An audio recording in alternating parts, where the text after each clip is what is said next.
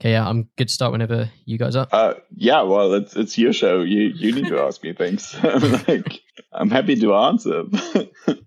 Go for it, Hamish. Hey guys, welcome to another episode of The Third Wheel. I'm one of your hosts, Hamish. And I'm your other host, Aaron.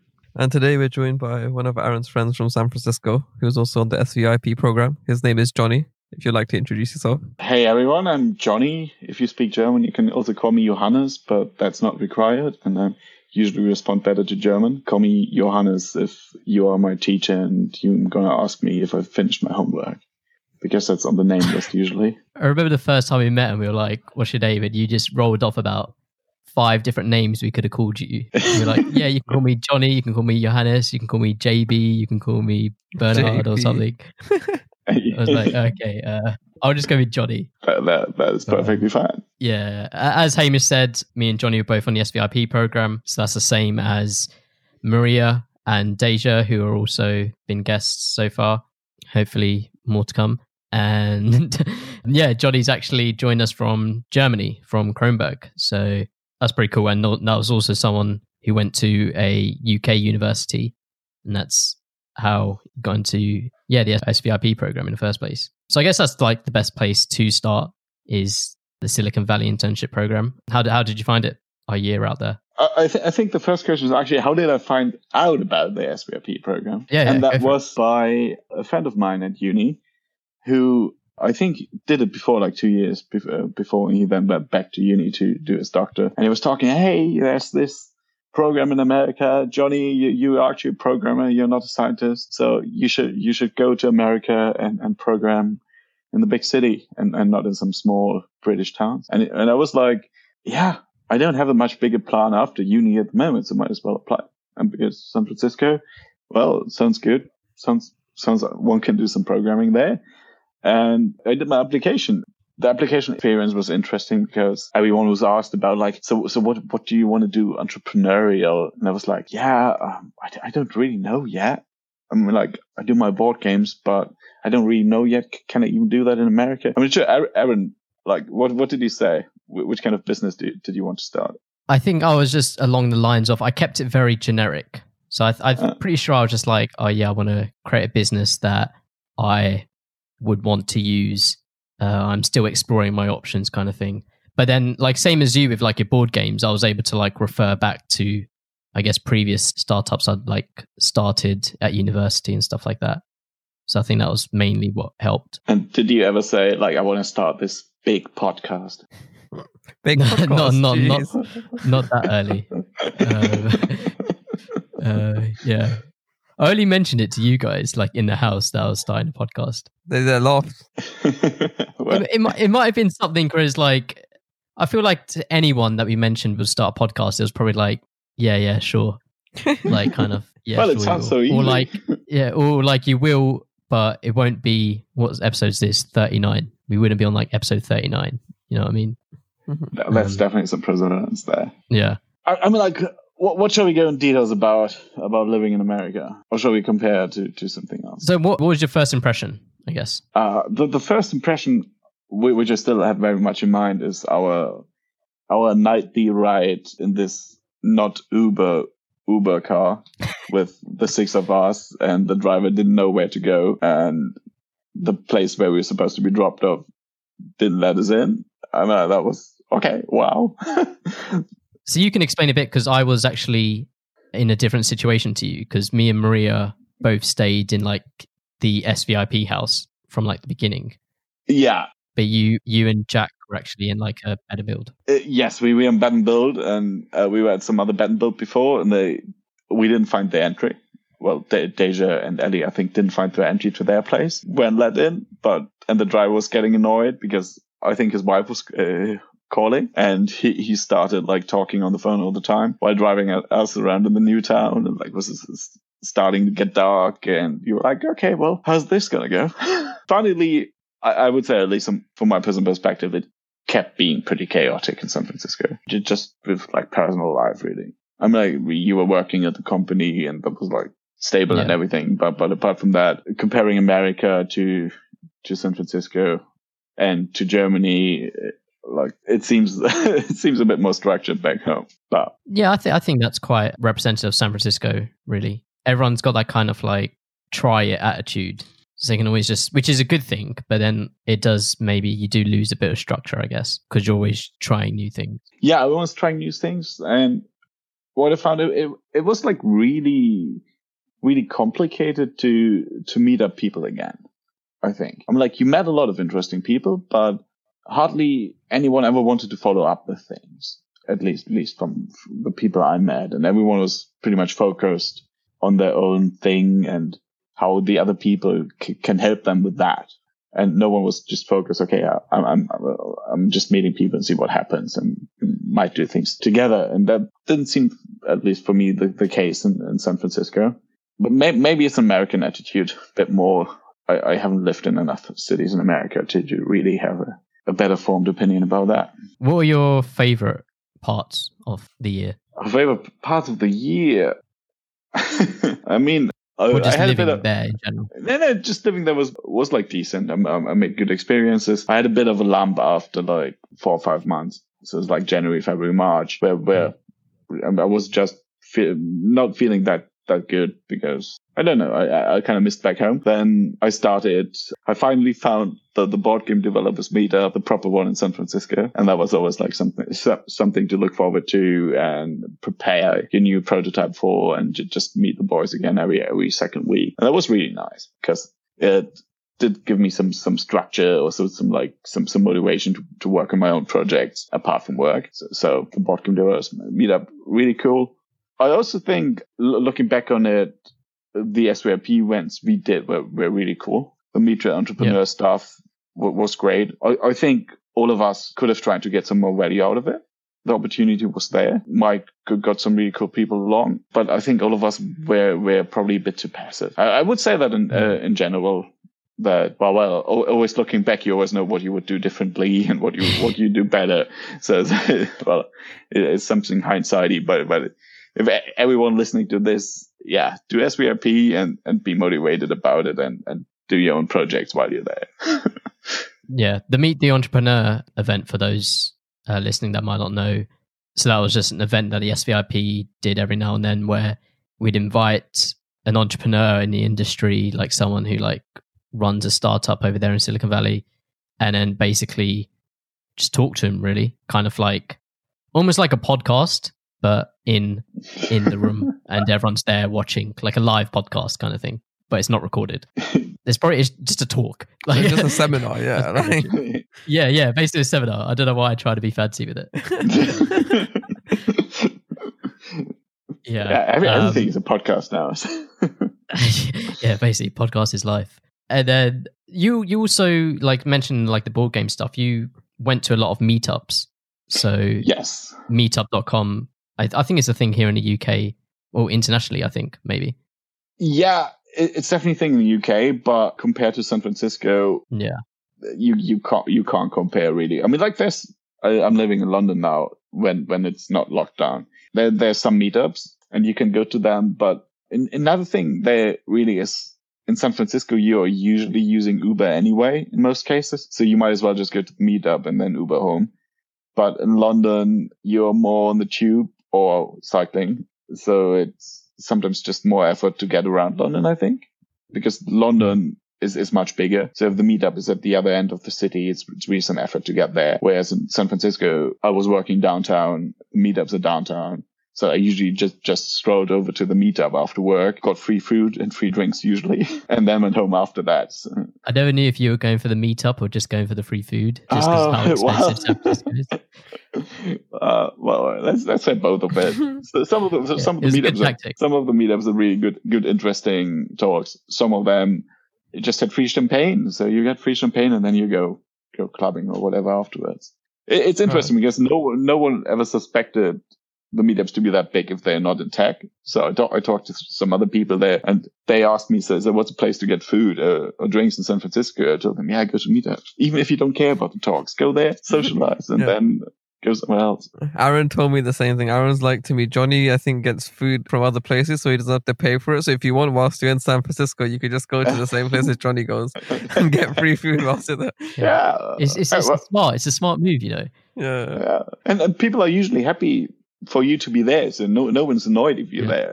there. As, as long as you're not like shouting loudly or causing trouble. Like, if you're just standing there, o- only thing you need to watch out for is like be there early enough. Yeah. Which I was a bit surprised of. Like I, I always heard that these American working hours are, are that long, but but the people are very early at the meetup, so they can't work that long. um, the, um, you could probably get even you get free food. You'll probably pick up a few T-shirts along the way. Yeah, some, loads of stickers. You could probably yeah. come to San Francisco without no clothes, no money for food, and just go to meetups and just. Yeah. I mean, to be honest, uh, I didn't buy any clothes in San Francisco. I got socks and T-shirts, and and and uh, we also had like a Dockers meetup, not not Docker, the tech stuff, but Dockers okay. the trousers. And I got my two trousers, like fresh trousers in San Francisco, from that meetup for free. So yeah, yeah, they, they just love giving away free stuff. Yeah, I, I think the weirdest free stuff given away was was at the Microsoft one though, where they gave away like full V R headsets with controllers. What? Yeah. Yeah, no, it was like yeah. full, full full headset controllers. The set, uh, sad thing was my computer wasn't good enough to use them. We went to Google's offices, didn't we? Like near the end. And then I remember them yeah. giving away like a bath bomb. But oh, that's yeah, probably yeah. the weirdest one, wasn't it? And yeah, so you, you were there for a year, same as me. You decided not to stay there. Was that yeah. like just kind of like a missing home kind of thing? Different, different reasons. So hmm. I think we were asked like back in March if we want to... But, but by Loop Up, the company I worked for, if we want to try to apply for, for the H one B. But I was really missing my family. So I'm yeah. the oldest of seven siblings, and I get along with the six others pretty well. I love hanging out with my parents as well. So, and you can't just be placed there. It's, it's just not yeah. possible. And the other thing is, I don't like paying American taxes because I feel I support them. By paying taxes. I don't like paying taxes in general. uh, and no, no, I'm I'm okay with paying taxes. I, I like I like civilized nation states, and like I'm happy. It's not that I don't like it. It's just I forget, or I leave it till last minute. I don't like the process of doing it. I'll do it. How, online, but how is it different in America? Yeah, in America you actually need to watch out, and you need to lo- do like deductions and everything, and you need to pay like fill out different forms for. California and for, for the federal, it's, it's all very annoying. I really like the British system where it's just like, how do you call it, payee? And, yeah. and they just do everything automatically on your paycheck. That's how it's supposed to be, really. I think just just make it as easy as possible. They always take more money though. You have to, and then when you try to claim it back, they don't give it with interest though. So. Uh, yeah, but I'm like, I'm I'm okay with paying for, for the National Health Service and everything. That's great. I, I just don't want to pay taxes to also support the American military. I really don't want that. Yeah. And, and so so I think that that's another reason. I'm like, I like San Francisco, kind of. But it, it was also like a bit too much. People were too San Francisco-y. It would have been interesting to, to spend some time in Seattle or something, but mm. there, there really wasn't the opportunity for that. Aaron, how big was the difference between to New York? I thought it was pretty massive. It was like two, it was like literally the two opposite ends of America. And then yeah. I found it was just to, like New York was massive. Like San Francisco surprised me when I arrived how small it was. Yeah. Like even Hamish, you might like, you pretty much covered all of San Francisco yeah. in like a week or just over. New York's massive. There's so many people compared to San Francisco. And it's a lot more formal, I guess. Like San Francisco, it's, I guess the weather allows for it, but you just people walking like jeans and t-shirt everywhere. Yeah. Pajamas if they want to, whatever. Um, New York was much more formal, like business-like. Did you have to don on a suit? No, no, no, I didn't. Aaron, in a suit. Um, yeah. No, I, I, think, I think those for the bigger regions, you know? Okay. Yeah, no, that, that was, that was, yeah, I think, I think on the, San Francisco and New York are like two opposite ends. The spectrum, I think. San Francisco is more like a chilled kind of vibe, like classic, like California, you know, how okay. people kind of perceive California. And then New York's probably a bit closer to London, I'd say. Oh, I mean, like uh, the area I live in, London, is pretty chilled. Yeah, I'd, I'd say London's like in between. That's how I used to describe it. London's like in between New York and San Francisco. Like San okay. Francisco's very chilled, small, not that many people, and then you got London. I was gonna say for that, Johnny, so obviously you got a bunch of free food, but like, did you miss like home food or like food that you'd get like exclusively in Germany? Like one one or two pieces. The thing is, yeah. I'm a vegetarian, so I don't really fit well into German cuisine anyway. Oh, okay. And the the progressiveness of San Francisco meant there's a lot of vegetarian food around, which was cool for me. But I missed like two dishes from back home.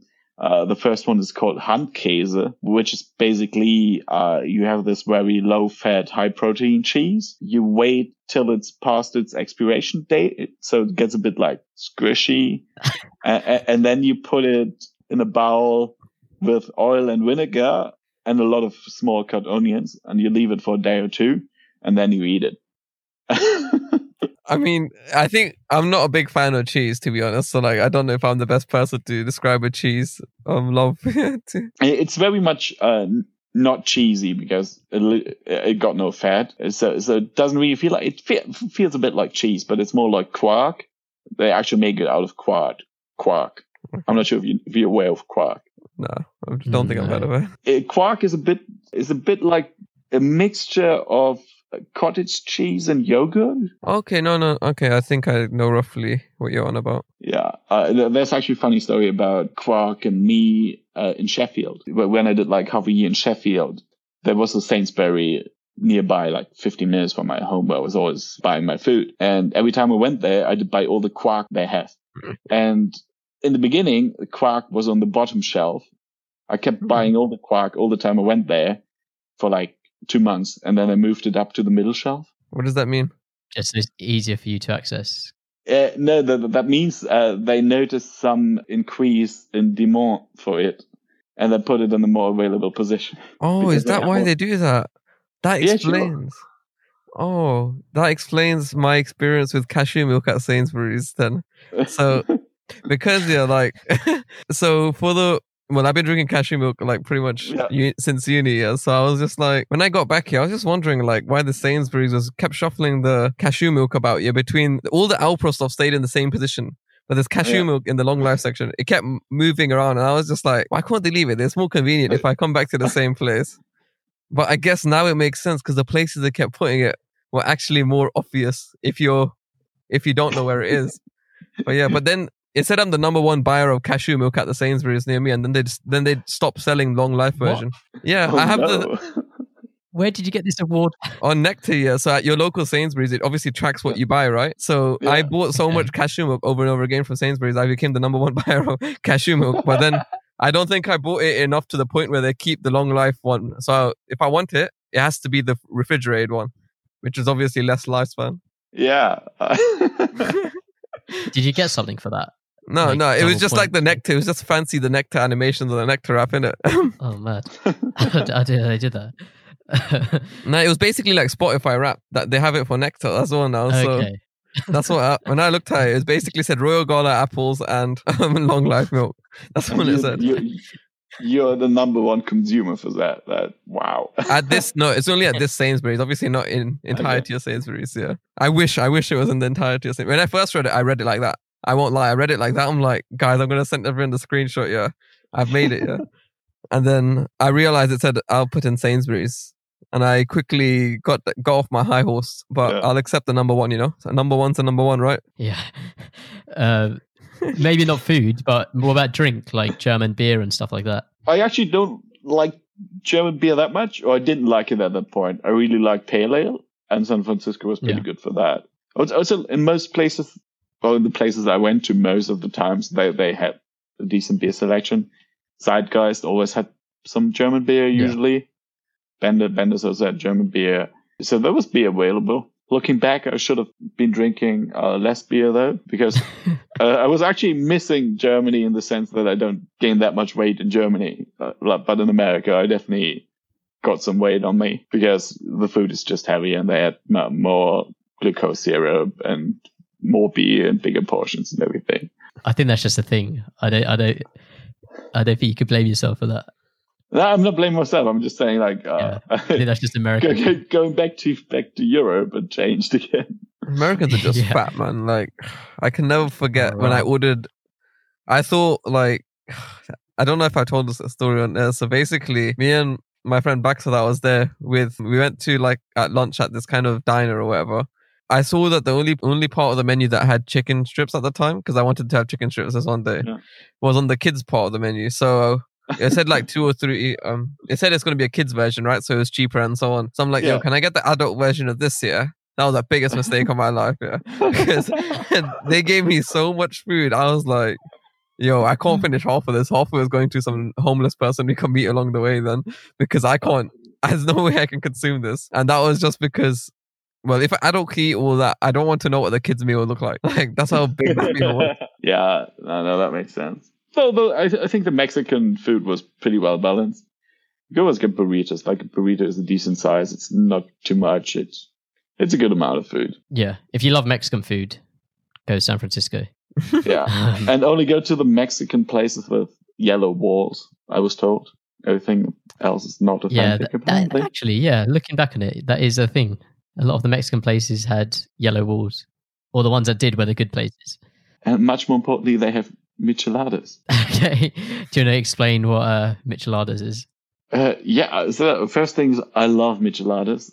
I, I try to bring micheladas to European barkeepers, and they all look at me in disgust. But what is a michelada? Basically, it's tomato juice and beer and salt and other spices. You can make it very spicy with like more Tabasco, but you don't really need to. Like, the basic michelada is literally just tomato juice or vegetable juice, that uh, the we ate one, and beer.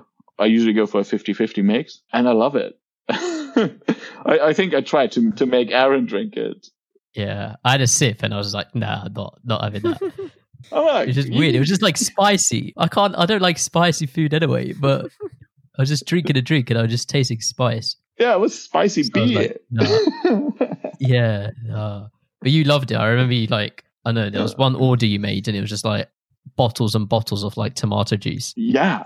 Oh, wait, so you made it yourself? Yeah. I mean, like uh, the good thing in San Francisco is you can go to places that know what a michelada is and you can order it. But it's also pretty easy to make it, uh, make at home. So you just get a can of V eight vegetable juice, the spicy one, and you get a bottle of Pacifico, I would usually go for, and you just mix it fifty-fifty. That's fun. Uh, that, that's that's a great hangover cure, because you get some vitamins in it, you get some salt in it, you get you get some of the alcohol, but not too much, and you can still get it down if you have the hangover, so yeah. Or you can start with it in the evening, or you can have it at midnight for refreshing, so it's, it's a very flexible drink. Yeah, it's San Francisco. That was Johnny's like answer to everything. I remember me and Jack laughing about it. Like anything we'd say, Johnny would just be like, "It's just San Francisco, innit? It's just San Francisco." yeah. Yeah. So you made a bit of a controversial switch from on leaving the S V I P to E F, or leaving San Francisco in general. And yeah, E F. Uh, we did actually speak of it in a previous episode with Eduardo Barb. Oh, okay.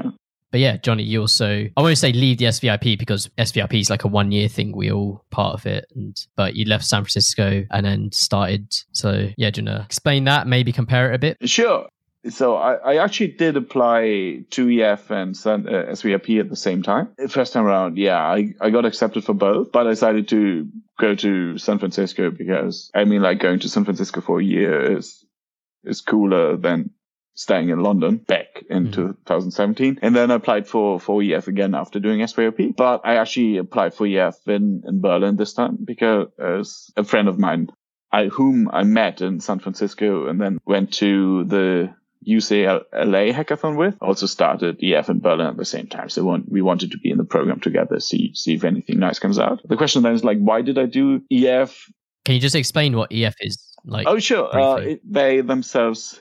name say they are a talent incubator, so so you go there and you don't need a team. Well, you shouldn't have a team usually. You don't need an idea for a specific business. You you're for the first month just there to meet other people who are also interested in starting a business, see if you get along with them, and if it works well, you got this lion's den presentation style in the end, which they call investment committee. So you need to pitch there. If they like you, you get like some initial investment around like, I think eighty K for like ten percent of the company or something. And then they push you further and go to demo day with. But I only yeah. did the first and part. And they are paying you during that like first month as well. Yes. They're yeah. paying you a bit I mean, like, it's it's good enough to survive, but not much more uh, for the first three months. So it's pretty nice because you, you, you just get paid like for three months to meet other people. But well, why, why did I do it initially? Because I didn't feel like working in another company yet. And I still wanted to do my own company. And it seemed like a good opportunity to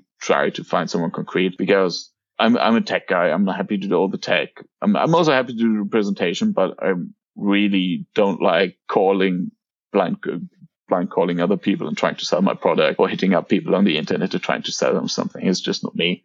So it's good at potentially finding someone who's the complement to your skill set. Uh, sadly, didn't work out for me in Berlin because I, I just didn't find the right person with, with the same energy level in, in the areas I, w- I was interested in. And it, it's to compare the both programs, they are both w- very open-ended. I mean, the S V I P is very open-ended, so you just got your, like your standard day job, but you get connected to other people and places, and then you need to do something with it. E F is pretty much the same.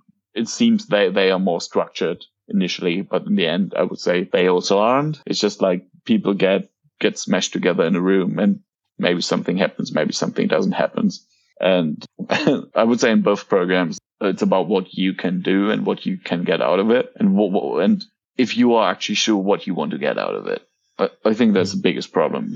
If you, the thing is, with S V I P, it got a better length because this year is very important. It's not so, because you can you can focus on something else. See, okay, I was trying to do another board game project in San Francisco. It didn't work out. It's fine. I can do something else. I can try to find some other people for this tech stuff. But E F is very, very focused on these three months. And there's nothing else you do. I mean, like, you're literally there just to find someone to work with. But maybe it's only fifty people. Maybe the person just isn't there. And then yeah. you're spending three months to to try to still find someone out there in the group who who isn't there, and you can't focus on anything else. Well, you, you can just ignore it, which, which sadly a lot of people in Berlin did. And then nothing happens, obviously, but there's no other real thing you can like focus on and then go back to trying to do your own business. Yeah. So was it quite intense? I mean, like, it, it's as intense as you want to make it, because I mean, like, the programs, you have maybe like two hours of talks like a day and then nothing. And well, there's some other activities, but the actual content at E F is for the week. You could probably do it like in, in eight hours. You could do it in one day. And the rest is working with other people and on your own. And I, I think it's, it's a good fit for some people. It's not a good fit for, uh, for some other people. And especially in our cohort, I think the case was like people teamed up early and then they didn't break up.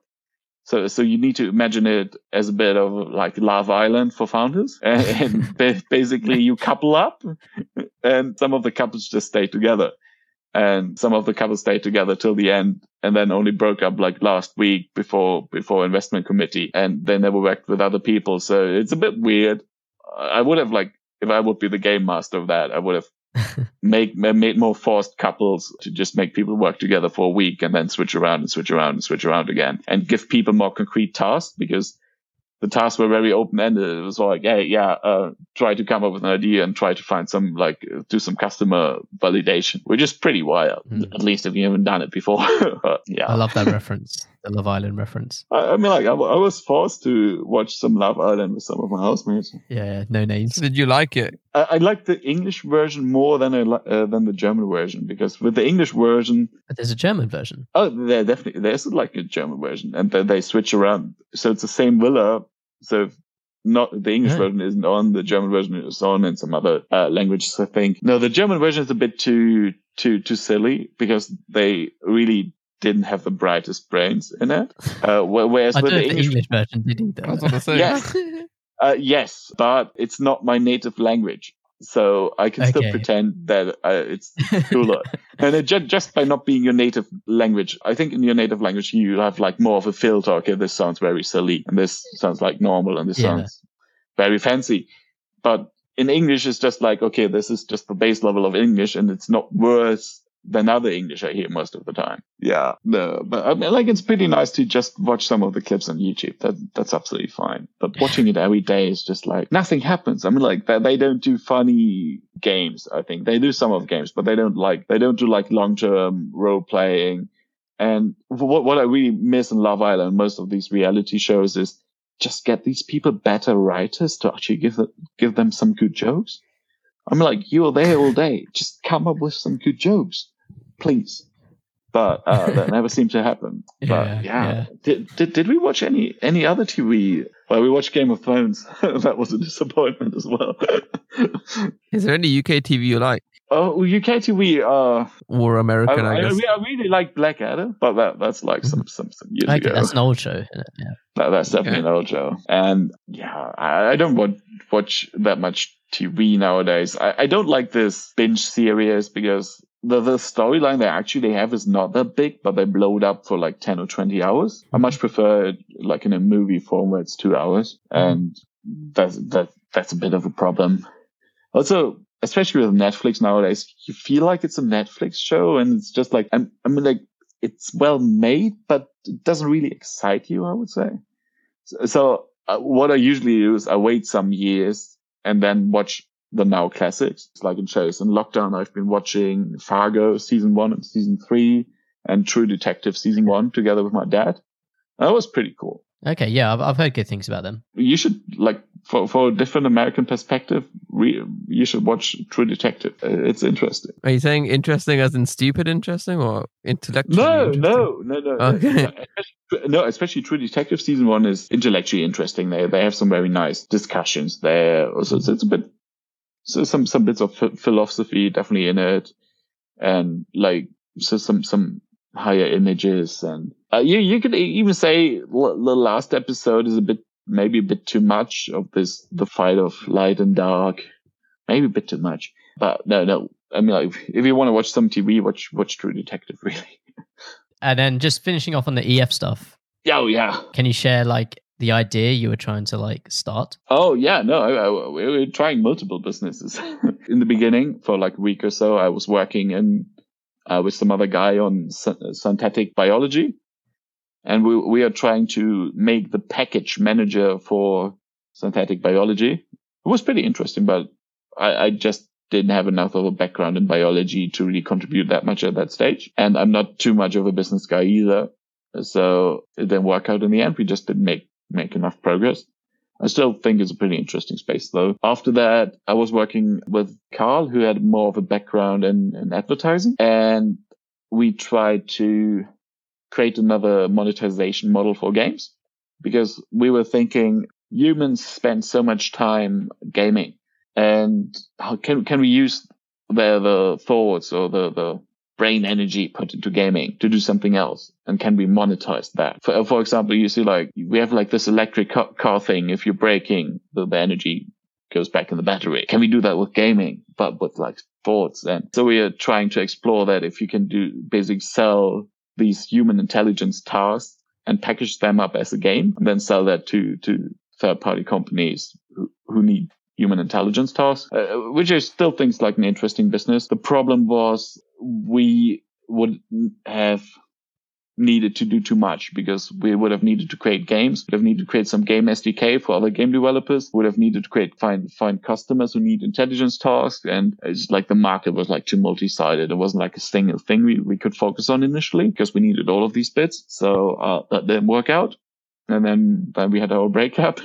And in the end, I was uh, working together with another guy from London in the end, on basically creating some meta software as a service platform, where you can just create your software as a service platform. Because if, if you want to sell software, it's much easier than selling like a physical product, but it's still so much effort, because you need to set up payments and subs- uh, and sus- subscriptions, authentication. You want to do some user tracking. You want to limit your A P Is, and you spend up to, we did some research on this, so you maybe spend even like eighty percent of the time not actually working on the core value your product creates, but on all the auxiliary services you need to sell your product in the end. We thought we can make that better, that you can actually focus on your on your core value and not on the rest. And there were some like team reasons why why it didn't work out in the end. Yeah.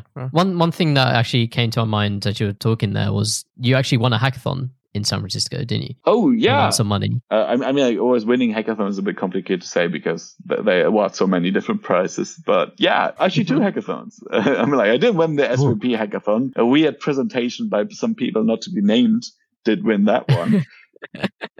maybe maybe Aaron does know more about it. No, yeah. I, I uh, went Is to. Be... oh, no, Not ba- really. Basically, me, me, Ellie, and Jack won the S V I P hackathon, and we basically just, I just did everything in Sketch, and like just gave a presentation on it. We didn't build anything. Yeah, but yeah, that was fun. I mean, like that's what a hackathon is about. Yeah, yeah.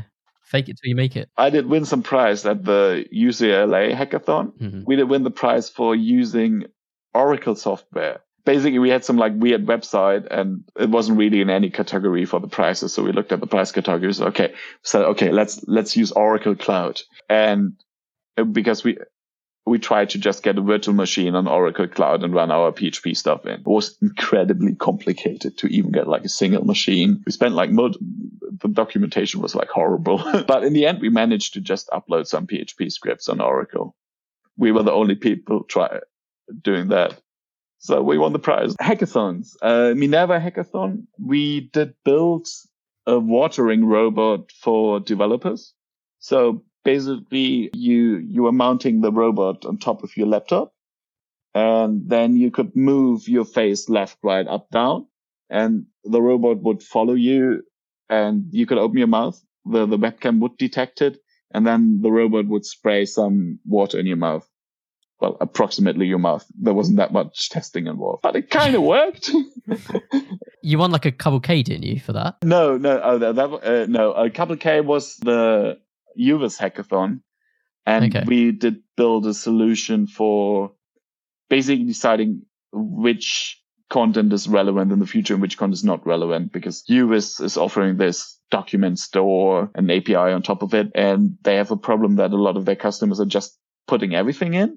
That's bad for them because they don't want to sell storage. They don't make money by selling storage. They make money by selling A P I calls. And so they don't want customer just dumping all the storage uh, because it's not the business model. And so we, we build a solution to basically shrink down the storage on the stuff that actually matters. And well, well, not a solution. We just build, build a hacky neural network and a hacky dashboard. But hey, uh, it was, was a fun pro- project for a weekend. No, that is something you definitely like. tried like so many things when we were out there in San Francisco. Yeah, I'm not like, looking back. I wish I did try even more things, but hey. I like that first idea, like not getting up and just drinking water. But then surely that would, wouldn't there be like other, I guess, impl- implications of this? Because yeah, say if, well... I, if I didn't get up to drink water, I'm just going to end up sat in that same position all day. Yeah, there are definitely other implications there, but didn't matter for the hackathon. Yeah. That way. Yeah, that, that's actually a really sick idea. I'm sure people would, it would be like probably sell more if you put alcohol in it or something like. Uh, you can do that. uh, it's dangerous. Uh, so it was like a standard hydrostatic pump. So there usually isn't enough mm-hmm. pressure in it. It was like dribbling down. And so what we did do is we just use uh, like a crocodile clip mm-hmm. uh, and put the crocodile clip on the tube, decrease the diameter, and then it was strong enough. Mm-hmm. I, I, I, I think I have a video somewhere on Death Post. Like, uh, you can put the link in the show notes. Oh yeah, that'd be cool. And then you did mention like how you said you weren't much of a, like a business person, and selling software is better than, always easier than like non-software hardware. I don't know what to call it, physical goods. But you're a board game designer, developer. Like you've got a board game that you sell. Yeah. It's, this is one thing when we first met, and like you mentioned, I was like, oh, I, I just assumed it was like an app, like a like a mobile game or something. And he was like, no, it's you showed us, and it was like an actual board game that.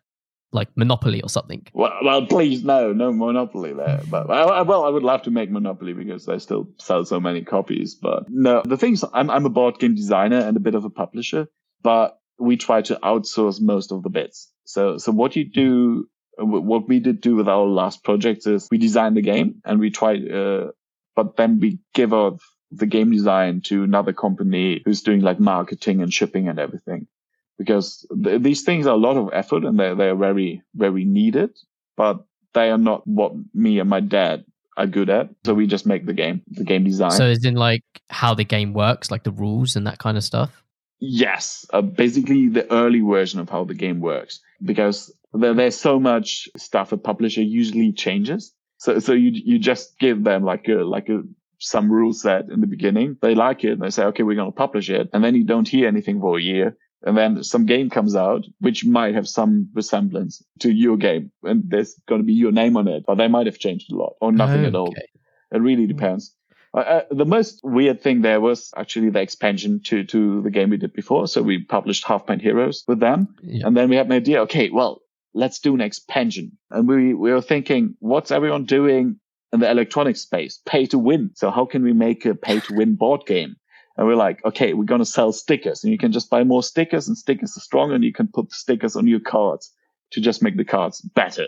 And if you have more stickers, you win more, and you can just buy more stickers from us because we get paid. So, so we designed some stickers and some rules, and then we play tested it once. And then we were writing down like some, some, some rules, and we're like, okay, Hey, Hey, Frank, we have this new idea. You want to check it out? And we, heard, and he said like, yeah, I'm going to check it out with my guys. Then we didn't hear anything back for a year.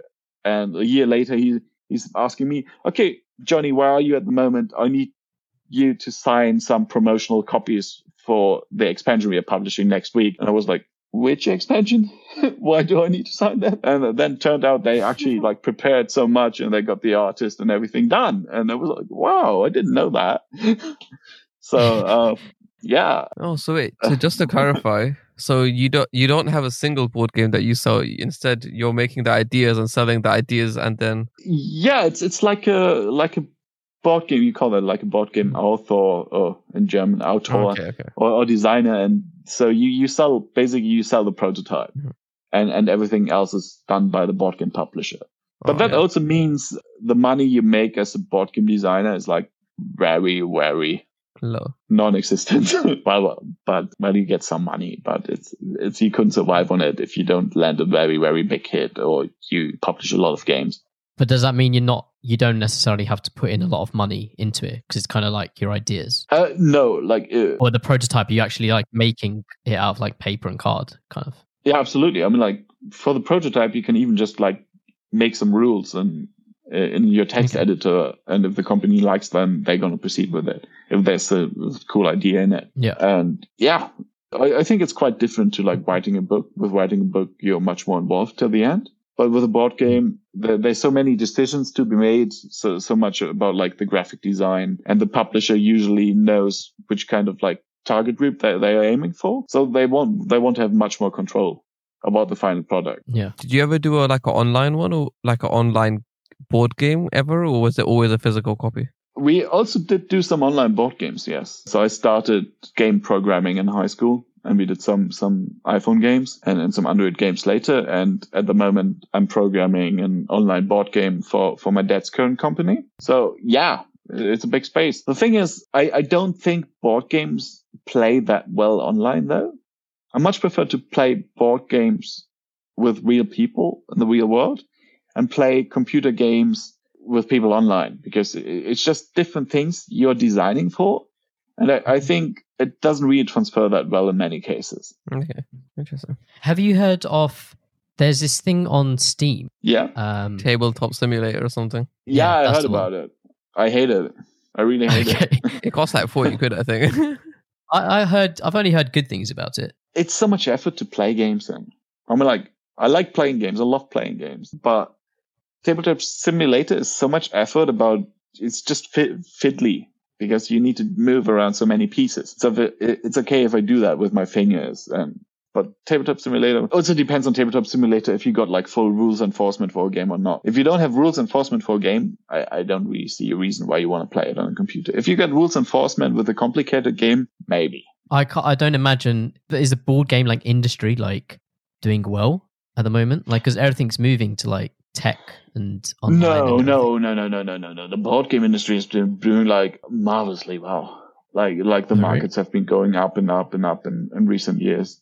Especially in America, people spend more of their money on board games than they did before. And you also see that in the board game prices. So, like ten years ago, you could, well, like ten, fifteen years ago, you could buy like big board games for twenty-five, thirty bucks. And nowadays, you would easily have to pay sixty, seventy bucks for them. And well, production got more expensive, but no, Kickstarter has been like a big boost for some companies, and the Eastern European market is growing crazily. the German okay, market is a bit saturated because we were like one of the founding markets, and we just have been saturated for years. But if you want to start a new board game company, go to Eastern Europe. Yeah, we, there's definitely a lot of growth potential there. Or go on Kickstarter and sell sell a shitty game with nice miniatures and good artist design. I, I saw actually recently you gave a, I think it's semi-related, you gave a talk at React Summit, like an online, because of the coronavirus pandemic and everything. Yeah. And that was like to do with the board games. Yeah, React Summit, uh, it's like a React conference. They, they moved it online. They gave a short talk about how to make your own electronic board game with BoardGameIO. So BoardGameIO is this library for organizing your game state and then possible actions. So it's doing all the simple board game simulation bits, and it even got some A I out of a, out of the box, because if you know all moves and if you know the end condition, you can do some Monte Carlo tree search on top of it.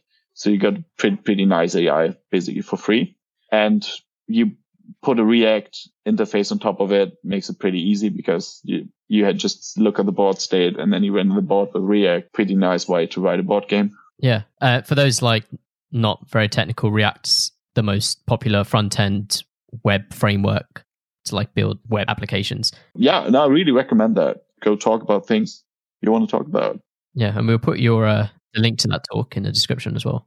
Yeah, absolutely. And if you're in London, you should come to the London Bring Your Own React Project meetup. Okay. I, I've joined a few meetups just on, on the app, but I haven't actually gone to anything. So yeah, well, it's complicated at the moment, but yeah. But uh, yeah. The next London Bring Your Own project is going to be online. I think it's the second of oh, July. Okay. A bit of screen share. Oh no, I, I had a question on the board game stuff. Oh, but yeah, uh, can you buy the game Half Pint Heroes? Half Pint Heroes, yeah, you can actually absolutely buy it online somewhere. I don't know. I, I think you can buy it on Corex Games. So I'm not the publisher, so I'm not selling it online. I'm like they are selling okay. it online. I, I, Do you get like a commission then from like every purchase? Yeah, once a year we get some money. Once a but, year, so you don't even do it like okay. No, no, it's much too much effort to do it more often. It's also not relevant. I think once a year, so we have three designers and every one of us gets like one hundred fifty bucks. So it's really not that much. Hmm. But okay. We usually convert it into board game credits because they're also selling selling other board games, and then we get a be- better ratio, and then we just get okay. other board games for free once a year. I was going to say, like, is it not like in your interest to like I guess ask for like a commission or like a bigger commission? I don't really care that much, to be honest. I'm oh, like okay. I, I I just want people to have the game and have fun. Like I decided I'm gonna stay in tech. I'm gonna make my money with tech because that's much easier than making money with board games. And then I can just put my tech money into making games and not care about wanting to sell them too much. Just just make the games I want to make. That's that's very wholesome. It's very it's very nice. we don't we don't yeah, see a like, lot of that. If if you can do it, it's it's much easier. I, I think I think one problem there in general is usually people don't want to make games; they want to get published, and that, that's a very very different thing. Also happens with people writing books; they actually don't want to write books, but they want to be the book author who gets published, and then they aiming for different things. Well, that that's what I was feeling talking talking to other game designers, and I really tried to avoid that because you need to focus on so many different. Uh, on, on so many other things compared to just making a game you like. So it's like they want the end product. They just want their name on like the front, the cover and stuff like that. Yeah, yeah. And they don't want to make a nice game. I don't really get that. I want to make a nice game and then maybe publish it. For some yeah. other people, it's the other way around. But hey, to each their own.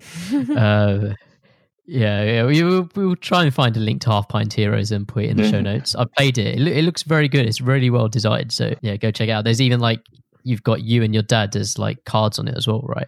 Yes. Yeah. And I'm pretty, uh, the not... guy on the front cover as well, I think looks like Wayne Rooney. So honestly, they should take that.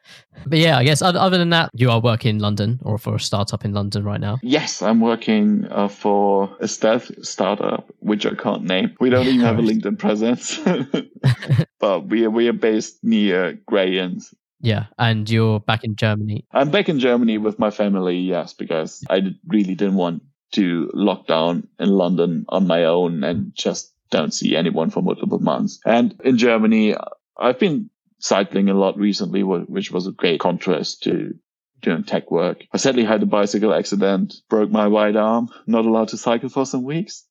That's uh, very annoying. But but when did you break it? Two weeks ago. How did you just? The we real lost traction, and so I've been sliding, and I somehow hit the right elbow. Oh. I don't really know. I don't remember the details. I was just lying on the ground afterwards. I'm glad you're well. Yeah, I've I've never broken anything. So. Really? Yeah, no, never. How boring. To be honest, like my toes could be you broken, but I would never know. Uh, you definitely broke your toes, statistically speaking. Yeah, but I. Did, oh, what? The is thing is, a, I've, is that like a common thing? No, yeah, like you know when you stub your toe, like there's a good possibility you've broken it. But the thing is, I thought they said that you're meant to be in excruciating pain for a while if you break your limb or something. But I'm not entirely sure because I'm I'm pretty sure I haven't broken like anything. If I broken something, it would be this the pinky toe, but it wouldn't be anything else. Like, but I'm not sure based on how people explain what breaking a limb or fracturing it would be like. The reason why I don't panic a lot of the time is because I don't think I ever break it anything else because. Yeah, like, I don't ever never get into excruciating pain or anything. I, I didn't even know that was a thing where you can, like, breaking your toe is the most... There's no way you haven't probably common. broken your pinky toe. Uh. Have you stubbed your toe, like, really hard? Yeah. Yeah. I, I, I didn't know that would break, a, like, a toe. Bro, or something. How, how strong do you think that pinky toe is? Right, my, my pinky toe is dench, bro. You just go to the gym for it, yeah. Yeah, yeah. I don't. I don't do like his pinky toe bicep bench. Curls or anything. I just do like toe toe press. Yeah, toe press.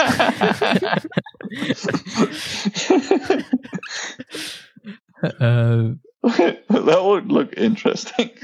yeah, yeah, yeah. Um, oh god, I'm going to Google that after this. Um, yeah. So, how's it like being back in Germany? I guess you spent time in America and then London. Yeah, it's a, it's a, I, I think the biggest change is actually talking your lingua franca. So spe- speaking German just mm-hmm. sometimes give you a bit of of another energy level. I mean, like I'm I'm yeah. happy to speak English most of the time, but it's still like I don't consciously need to speak English anymore. I just do it, but it's still a bit straining. If you if so, okay. so I'm ha- happy to be here, and I also. Prefer much prefer to be here in case I actually get like COVID or something because we got a pretty decent health system and I know that I'm not gonna pay like stupidly high bills. I might have to pay in America. Yeah, so, yeah, for sure. Uh, um, yeah, I know. I'm so happy that I didn't break anything while I was in America. That yeah, yeah, so, for sure. So much of a hassle. Um, if I broke uh, anything, I don't even think I would have. I don't know, I probably would have been like, no, it's fine, it's fine. I don't yeah, need to go no. to hospital. Yeah, no, no, I, I looked up how they treat like different different injuries. So the injuries I have at the moment in America, they they would give you a cast for like a week and then don't do anything and just send you back to work because you usually just can't afford like the longer treatment and not going back to work. Hmm. Whereas in Europe, they say like, yeah, well, we're going to do like different things over six weeks and keep cool and it's a very different approach. Are you with yeah. all of your siblings back in Germany? Yeah. Uh, most of them are actually back at my parents' house as well. So I'm spending some time at my dad's place, ju- just the two of us, because it's a bit quieter and j- just a bit less less trouble. So it's only because two people is less than nine people. But all of them are here. I, I think my, my brother Leonard is actually in the best position because he's working for the German Air Force usually, but the barracks he's working at closed down. He was just okay. sent home and, and he's still like on full pay and doing nothing oh, apart wow. from cycling. And so he was basically about paid for a cyclist at the moment. What's it like growing up with seven seven brothers and sisters? It's wild, I would say. Uh, but it's also uh, also less wild because If if you are seven, you you balance each other out and you watch out for the others and you calm the others down.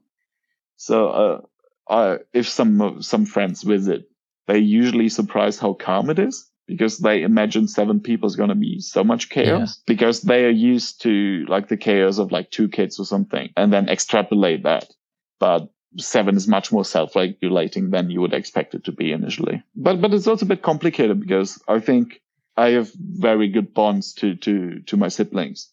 So, mm-hmm. so I mean, like a lot of other people have best mates or something. So I have good friends, but I don't really have a need of a best mate or like this very best made concept where you just do, doing a lot of stuff together, because I just had my brothers and my sister yeah. and just spread out my attention over that. So, so some of my friends out of the family complain that I'm not that responsive on like online with the chats or on Facebook or whatever, because it's just, I already have like so much social interaction. So also having the lockdown here, it's not that I'm missing social interaction. I, I got that all like mm, next, yeah. next door. If I walk out of the room, that's, that's not the problem, but it's definitely not uh, irreplaceable. And uh, the family has been the biggest reason to, to get out of America again, apart from some other stuff. Being the oldest is also challenged sometimes, because you try to, well, lead or calm down your smaller, smaller siblings. And then they say, you are not my father. Oh man, I can see that.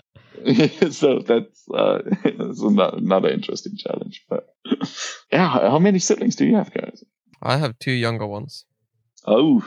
Um, same, yeah, two younger ones. Uh, how, how many of them did appear on the podcast already? None of them. Zero. Why not? I just don't think neither of mine would be interested. To be honest, my, my one of my younger ones is actually starting one himself. I, oh. I saw him I saw him recording and editing really? the other day. So oh. I, was just, nice. I was like, okay, like yeah, whenever it's out, let me know. I just want to, I'll make sure I follow and like it as always. So if you're here, if you're new here and you haven't liked and followed our stuff, go ahead, like and follow it. Yeah, I, I guess before we like round up, I just also want to touch on. So you, you did a master's in Oxford at Oxford, right? Yeah, actually in the U K before. Uh, I was doing half a year abroad in Sheffield uh, throughout my undergrad. No, so so Sheff- Sheffield was like interesting. It was the first taste of the U K. I think one of the, the one of the funny bits there is I didn't know the difference between rugby league and rugby union. I just didn't know rugby because okay. that's what yeah. you know. So uh, they had this sports fair, and I walked to the first people having a rugby ball in their ha- in their hands, and they were rugby league, and I sticked out with like uh, with rugby league, uh, and they they just tricked me into that. Looking back, they didn't really have to trick me into that because rugby union went to game days with a suit on, and I'm definitely not a guy who likes to wear suits. So, so I fit much better in the rugby that, league that, anyway. That defining difference. but but that was a good point. Yeah. Oxford is actually a funny story. So so I was like stably employed in Frankfurt.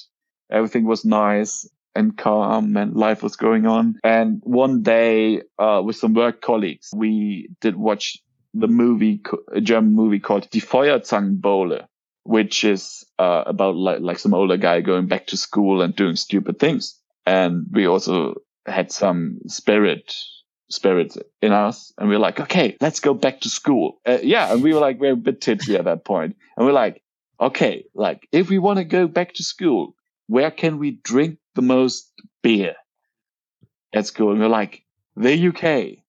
Which, which universities uh, do we know in the U K? Oxford.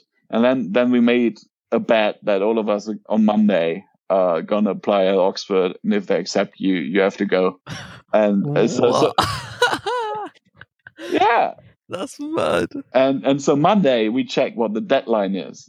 And the deadline was like the Friday that week. So we needed to hit up our old professors uh, who haven't seen us in years potentially and ask them to write us some recommendation letter till Friday. And I somehow convinced like my professors to write me these letters. And then I tried to, to submit my application on Friday. Uh, my credit card gets blocked because you need to pay like seventy bucks or something for the application. So I need to run to my boss, ask for his oh, credit no. card details for the application. And Uh, then they make me uh, pick a college I want to like prefer. I was like, shit, I need to pick a college. There's a list of thirty-eight colleges, I think, and you need to pick one you prefer. I was like, shit, I don't, I don't know any of these. Do I need to do that? Uh, but they have this, had this option of open application. So I just picked that and then went with it because no one of us really expected it to follow through anyway. But it, it was a bet. So I'm like, you made that bet, so you, yeah, that's a bet, exactly. And then they invited me for the interview. The interview went okay,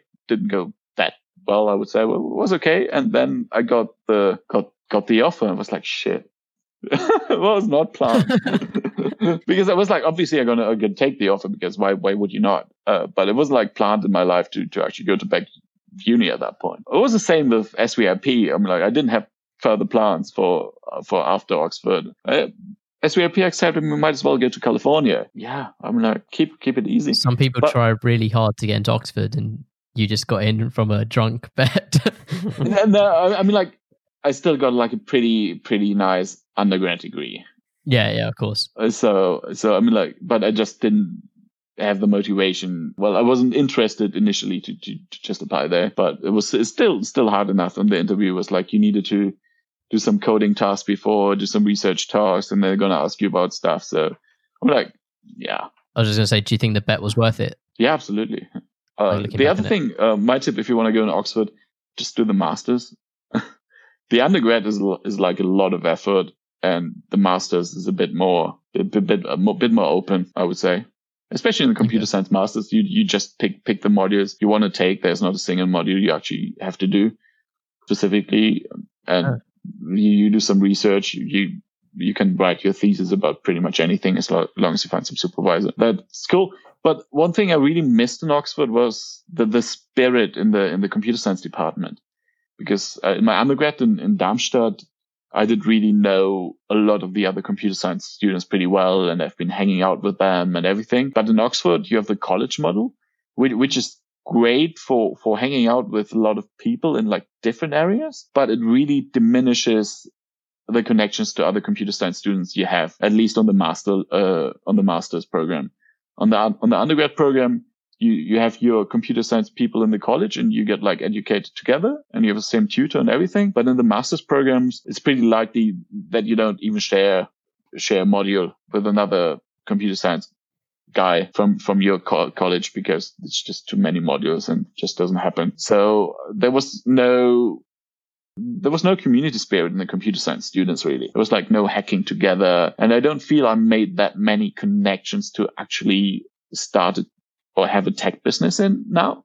I expected, I expected more, more computer science connections to be made there, but it just seems, seems to be a thing of the college model. But I met a lot of interesting people in history and our environmental research and all of that, which I would never have talked to if it wouldn't be for the colleges. So uh, it's a bit of a trade-off.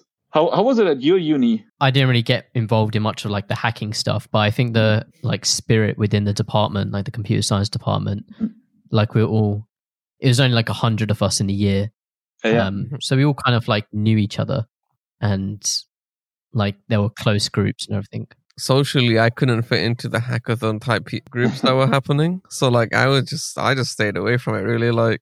I don't necessarily mean hackathons, but I just mean you actually have some computers standing around where you can do stuff on. Oh yeah, we had labs. That's where we yeah, spent uh, most of our time. so, so what's the biggest Warwick hacking story, computer science fuck up, however you want to call it? Are you saying like bugs we found or like? Yeah, crazy things happening. I, I, I think my best actually computer story is when we did blow up an old computer, but by just connecting it to the outlet. Oh my days, there was a computer that set on fire. Oh yeah, yeah. yeah. We had yeah.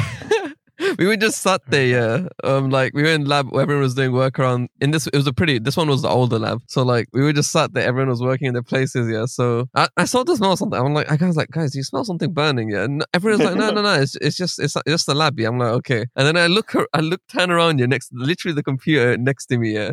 It's starting to like play. I'm like, surely that's not right, yeah. Like something, it looked like, you know, it was going orangey inside. I'm like, yeah. nah, maybe maybe it is an old lab, yeah. I'm like, forget it's it. It's yeah, a trauma boost. And then the next thing you know, yeah, the screen is up in flames, yeah. And I'm like, oh shit, guys, someone unplug it, yeah. So half these people started running, yeah. I remember Irish, yeah, big up Irish. Yeah. Irish was the only one that tried to help me instantly unplug it, yeah. It was Josh Uefo's computer, and he was yeah. first he, one out of the door. He ran.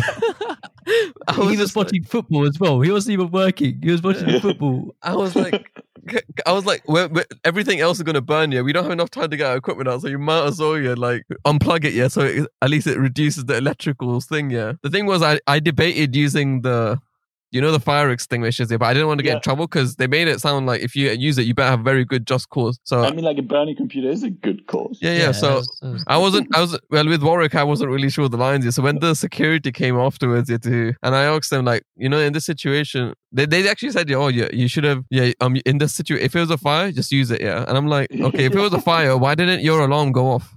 Because there was like a lot of people in the building at this time and the alarm didn't no, go I off. Was, I, I think it was, um, We were there on like the weekend. I think it was like a Saturday or something. Oh, was it a weekend? Oh, yeah, so. that could make sense. But it, I think yeah. it was a very busy weekend for the labs anyways, yeah, if that makes man, sense. Man, that that fire, that fire is a throwback. Oh, I totally forgot Bro, I that. just remember half of you bolting out of that room. I was just like, what the fuck, guys? Hey, Big up Irish, though. Like, Irish was the only one who instantly tried to help me get this thing unplugged. Bro, we would have had no lab that weekend, fam. The fire alarms didn't go. That was a tragedy. That was an actual tragedy. Anyway, I think uh, we should probably wrap up the episode. Yeah, sure. But yeah, no, it's been a good one. So I don't know how if you know how our like structure works, but we end it with some final questions, um, and then you can call out someone to come on the podcast, and then you can shout out basically anything you want. So we'll start off with the final questions. The first one I got is, what's next for you? Oh, uh, I was actually thinking about maybe doing a part-time PhD while working. Oh, trying trying to figure out at the moment if I find any any any interesting. Not too sciencey project. Go back to Oxford? Or no? Uh, no, definitely not. The computer science department is too sciencey. I I, I, I need some some some computer science department where I can do more, more software development. Do you think that'll be in England though? I, I think Germany is a bit easier on that because we also got like okay. free application. Uh, you, you can basically start whenever you want. Yeah, yeah. So that's number one. Number two is keep working at the company I'm working at and hoping for a good launch. We got our first real customers onboarded last week, I think. Let's see how that goes. Just a side note before you ask the next question. Somebody commented on one of our YouTube videos uh, on the Third Wheel Clips talking about some herpes cure. What? What? yeah. All the YouTube yeah, bots. You mean like the, the silly bot comments that we're getting these days? Yeah, but this is like a really long essay. They've like oh. put in contact details. And... oh, hey, Aaron, you got herpes, yeah? And how am I supposed to help with that? it, just, it just says herbal treatment is one hundred percent guaranteed for herpes cure. The reason why most people are finding it difficult to cure herpes is because they believe on medical report, drugs, and medical treatment, which is not helpful to cure herpes.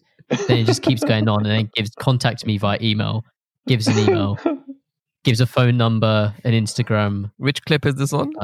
Which clip? It's just, this is about... This is Stephanie's one, which is called Healthcare in the U S A is a Joke. I don't like to remind you that.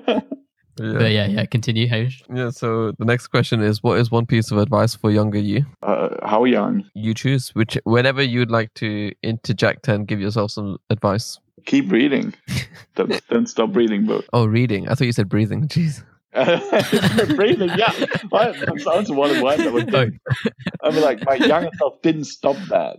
Luckily, any anything people should read that maybe you've read recently. Actually, from a software engineering perspective, or from from an engineering perspective, I would recommend uh, Michael Crichton's Airframe. Okay, I'll uh, I'll have to get you to uh, spell that out for me. Uh, so uh, yes, uh, my, Michael Crichton says it's the author of Jurassic Park, and the book and the book ah. is called called Airframe, and it's like to do with engineering. Uh, yeah, it's about uh, plane engineering. Okay, and and cool. human error in that, or when can you rely on the machine, when can you rely on the human, and the media process mm. around that. It's it's, it's so I, I really like fictional books which are like grounded in reality. I don't I don't like non-fictional books in many cases because they are too dry. But if the book tells a good story, which also teaches you something, that's cool. And Airframe definitely does. Okay. And third and final question. So this is a question that we ask every guest, and that is, what has been your most memorable third wheeling experience? Well, let's take it literal. A, a tricycle has three wheels. We have a very big hill next next to my house. And uh, when I was young, we had this tricycle. And my grandpa just pushed me on the on the tricycle, put me on top of the hill, and let me run down on the street. And you know, like it's a big street, and there's like cars uh, uh, and and crossroads left and right. But my grandpa said, "Ah, you can do it. You just roll down. It's gonna be fine." I'm like getting faster and faster, rolling down the hill. Uh, and my grandpa uh, g- grandpa keeps running behind me uh, and try trying to like stop me because I can't stop on my own. Oh, it's definitely. Three wheel experience. You have to be different. But, but yeah, I guess that is very literal in a sense. Uh, so the call out is a section where you can kind of nominate one of many people to hopefully come onto the third wheel in the future. So is there any anyone you'd like to nominate or call um, out? Uh, what what are you looking for? I'm like I've I've different people I can I can anyone anyone. Uh, you if you want to talk about psychology, I can get you one of my brothers who has been uh, studying psychology in Germany and in the Netherlands. If you if you want to keep doing your international tour. Oh yeah, go on, shout him out. Oh, yeah, okay. So Simon, come on, Simon, the third wheel. Okay. Does does he have like anything online we can? Does he have Instagram or anything we can? Uh, yeah, I think he has Instagram. Tag him. We will tag him when uh, we upload your episode.